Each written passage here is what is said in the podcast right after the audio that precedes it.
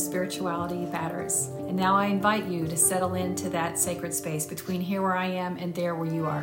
And let us be reminded that the holy transcends our physical bodies, and our time together is just as meaningful and sacred as if we were sitting beside one another. Okay, let's get started. Today's podcast is entitled, I Wish It Was Over, But It Is Just the Beginning. Now, I'm going to tell you that this will be a relatively short podcast because this is the final podcast of the year. And as I wrap this up, I am working on a lot of exciting things that I can't say right now as I'm recording this, but there's a lot of stuff coming in 2023 that I'm very, very excited about and honored that so many of you are on this journey with me, whether you've purchased a course, whether you have joined my spiritual community on Patreon, or whether you just are here. I am so honored that you're here and that you're following, or you're a subscriber, or you're now a client or a patron. And the first part of this podcast will be about politics. I think it's important that we bookend this year with a reminder that we have work to do. But at the end of this, I'm going to also give you a writing that I had done several years ago honoring the winter solstice. So this week is a highly, highly sacred and auspicious week, because not only do we start the Christmas week, we have the winter solstice here, and there's all kinds of spiritual traditions throughout the entire month of December that I hope that if you were part of our holidays for the rest of us and took part in the Hello December, then you were part of that 31-day program and you learned more about those. But if you didn't, that's okay. There's always next year. Now, let's get going. And what I plan to do here is really just kind of expand a little bit on what I wrote in the blog, but for the most part, we're going to go straight through it. And like I said, it'll be pretty quickly. So when I started to write this blog, it was in the wee hours of Sunday, November 13th. So like I have said before, this has been my normal now for about 8 years. People are like, oh my gosh, you really get up between 2 and 5? Yeah, not a lot. If I go to bed really late, forget it. I can't get up. I have to do it from a place of rest.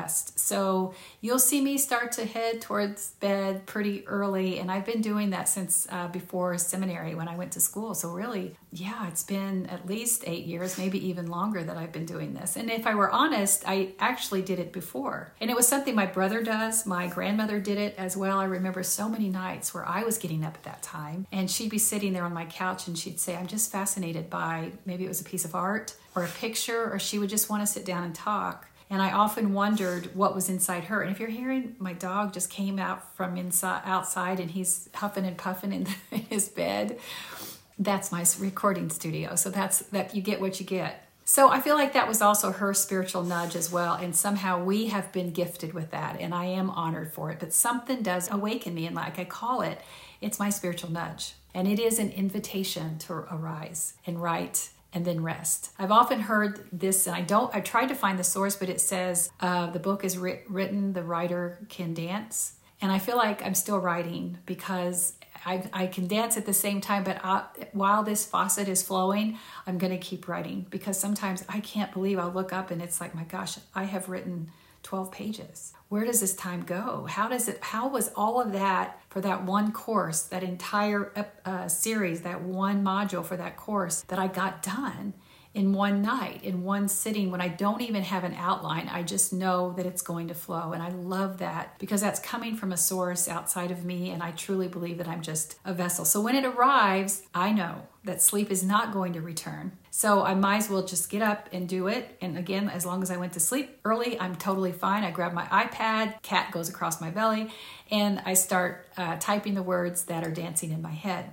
You've also heard me refer to these writings as the goddess hours, because that's what I like to call it. But this is a source that comes deep from in me, that says it's connected within me, and it's connected to something out there. And it's just beyond my reach and my limited human of understanding of what the divine is and how the divine connects to each of us. And I think that's why the gift of art, the gift of creativity, whether it's dance, in writing, in artistry, in any kind of crafting, anything where you have a vision that is a gift to the world is part of your spirituality. I believe that it helps heal us. It gives us wonder. It reminds us that we're more than just what the corporate world defines us as, or even religion for that part, where you're hyper-focused on, oh, I just need to suffer here because my focus is out there somewhere. My salvation is out there. So someday I'll just be with Jesus, hallelujah, because this life is hell. That's not ever what this was supposed to be about. Jesus talked about heaven on earth for a reason. So that's what this is supposed to be about. And after a lifetime of living inside a religion that held rigidly to this anthropomorphized patriarchal deity that could apparently manifest a parking spot for me, if only I prayed hard enough and could heal the person I was praying for, but another person who was being prayed for would die from the same disease. I no longer believe in that. In fact, I reject it fully. Now, I'm not saying I don't believe in miracles and I don't believe that there can be some kind of divine manifestation, but it's not contingent upon your religious beliefs. It's more about how we are connected to humanity. And yes, we are here having a human experience, and that impacts us in ways that even sometimes is interrupted by whatever our spiritual calling is. So out of that belief system that I'm talking about came Christian nationalism. That's basically an Americanized movement. Now we have seen it in Nazi Germany. I talked about that a little bit in the last podcast, and I make a lot of videos about it. But this has arisen, and they have been working, these Christian nationalist operatives have been working a 60-year plan to ensure its control and power over this country. And I cannot stress this enough, but to say that we were inches away from becoming a fascist country run by Christian nationalists, that is not an understatement. It is no exaggeration. We were inches away. So as I often do before I begin my Goddess Writing Hours sessions, I scroll through my phone. I want to make sure I didn't miss any important messages, like somebody called and I missed it or something like that. But I do steer clear of notifications. I don't go down into social media rabbit holes or anything like that. I just look to see if anything urgent came in, except this time there in my notifications was a breaking news from the Associated Press. And it was informing me that the Senate would remain under the control of Democrats. And I chuckled, and I thought of Mitch McConnell, and I wondered what he was thinking when he heard that news, because as my daughter likes to say when we're showing or expressing disdain for somebody, that person can kick rocks. You know, it's kind of like a high schoolish way to say something, so I just thought, Mitch McConnell can kick rocks, because my first thought was to think about what old Mitch was thinking about, but I wanted to dismiss him with this high schoolish kind of insult. I will be the first to say I have pure disdain and contempt for Mitch McConnell, and I have for years, because I did the research and I figured out that he has been a Republican extreme Christian operative in leadership, and he knew what Trump was capable of. Yes, he acquiesced his power to this tyrant because he was the brain behind the system, and he thought Trump could be the distraction while he created a corrupt, immoral, unethical system inside politics to get what he wants. So make no mistake about it, McConnell is dangerous in his own right. He's smarter and more experienced and knows how to manipulate the system to get just what he wants. Just look at how he created new rules to pause Obama's SCOTUS nomination, yet, as Trevor Noah said, Amy Coney Barrett is still out of breath from running to her appointment that was accomplished in record-breaking time. That's unethical. It's immoral. And that's Mitch McConnell. But McConnell didn't just become evil when Obama arrived. He signed a deal with the devil, literally. In the 80s, when he became a willing participant in the plan hatched by Reagan and extreme Christian operatives to secure a patriarchal structure that ensured the white Christian male would stay in power. He was all part of that. We were always coming to this place where democracy would be held hostage by Christian nationalism, hell-bent on turning us into a one-party, one-religion, Christian-centric nation. However, America, we had other plans and showed up in mass to laugh in the face of a red wave that never materialized. Notwithstanding the obvious that white women who overwhelmingly still voted for Republican, and notwithstanding the 80-some% of evangelicals who voted for Herschel Walker. If you ever needed to see how immoral and corrupt evangelical Christianity is, reconcile with the fact that they are willing to back someone so unqualified and dismiss a reputable, compassionate, qualified pastor in Reverend Warnock, because Herschel Walker can be obedient and Reverend Warnock will not. So now we're going to worry about them another day, because we do have a little bit of rest before we re-engage. But today, this also reminds us that we celebrate the Black women and Gen Xers who looked the devil in the face, like Mitch McConnell and the rest of them, and said, "Not today, Satan. For you, McConnell, Trump, and all your fascist friends will not destroy us today. So take your bigotry, tuck your tails between your legs, and go home." Now, I wish this is the end of the story, and we could all go back to planning our lives, knowing that democracy is safe and will live into perpetuity. But the brutal truth is, this is only the beginning. Because let me give you a flyover of where it goes from here. Well, first of all, now, we know that Trump has announced his candidacy for president. He's still a dark force who still holds too much power over political operatives. Some Christian nationalists did win, and they've already started to do damage. They won in the midterms, and they will be a force to be reckoned with as they will continue to wreak havoc where they can. And evangelicals showed up in force to vote, so indicating they are doubling down on their embracing this Christian nationalist message that would move us away from democracy and into a Christian-centric fascist nation. They will continue to be spoon-fed from the pulpit with these hate-filled sermons that convince them that they are right and the rest of us are pure evil. People like Mitch McConnell, Lauren Boebert, Rand Paul, Marjorie Taylor Greene, Matt Gaetz, they're all still lurking.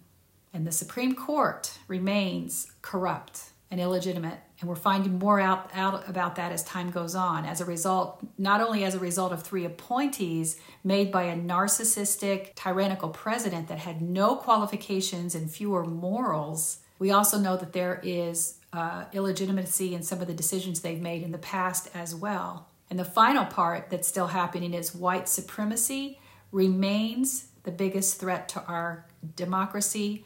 White supremacy that is entrenched in Christian nationalism that support dominion theology. Dominion theology says that only the white Christian male should be the one in power. Now, stay with me. Like I said, I promise we're going to end this in a hopeful way, because I don't share the problems that we are facing to scare you. It's to remind you that we have work to do. So I'm going to ask you, don't despair. Don't give up. We all deserve a collective sigh of relief before we re-engage, but re-engage we must for our future and the future of our children, because during these most challenging times, I have reminded people that I believe good will prevail. I believe that because humanity is always moving towards a higher consciousness that demands equity, social justice, and that kindness and compassion guide our actions. Goodness prevails when those who are awakened to it protect it. That is where we come in to ensure that the world we leave is better than the world into which we were born. Now, you will hear this podcast just a few days before the winter solstice, or you might even hear it on the day, I can't remember when it gets posted. That's why I love my team. They take care of that. But I will include here, like I said, I'm going to read something for you that I wrote several years ago about experiencing the longest night of the winter solstice, but being hopeful that the light is returning. I can think of no other sacred symbolism for this season we are in, because while it is true that there is work to do, and some of that work will be challenging, goodness will prevail if we protect it. The light will return. Kindness will win. Happiest of holidays to you, beautiful souls. Happy winter solstice. And now let me read to you what I wrote several years ago. It's called Turning Toward the Light, the Winter Solstice. Our ancestors understood the significance of this day, which in our time has been minimized to represent, quote, the first day of winter, end quote. In my childhood, the first day of winter was cause for celebration. It heralded in the season of breaks and gift giving, but it's so much more than that. Those who came before us recognized this day as the promise of light returning, the earth warming, and generously offering provisions, ensuring people's survival. This day is the sacred keeper of the shortest day and the longest night. Winter solstice doesn't promise the earth will thaw right away. On the contrary, periods of bitter cold that will test the resilience of plant and animal life still lie ahead. And yet the light is here, gradually adding minutes to each day, hinting at the healing power of the sun that will arrive in its fullness to rouse the land and all its inhabitants. The earth sleeps. Things pass away and are then reborn in a new way.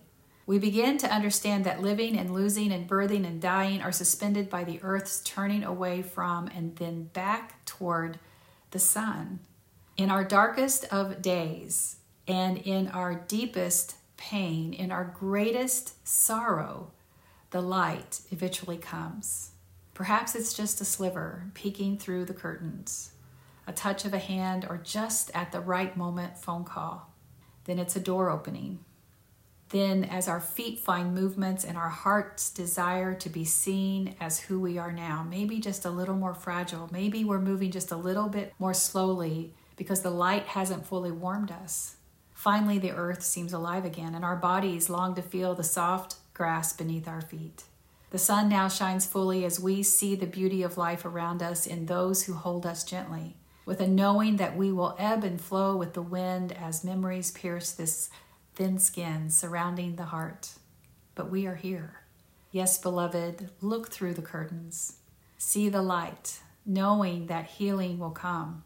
The sun is on its way, as promised. Each day will bring new opportunities to warm our bodies and soothe our hearts.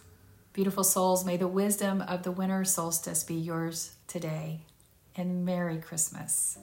Okay, beloveds, I'm honored to be in this space with you, and I pray you receive something. I know I did, because the teacher teaches what she needs to hear. And now, beloveds, go in peace and be at peace. Go in love, and may you be loved. Go and know that others are on this journey with you, and you are not alone. You are seen and deeply and unconditionally loved, just the way you are. Blessings on your week, and I will see you soon. Happy New Year, happy 2022, and here's to 2023.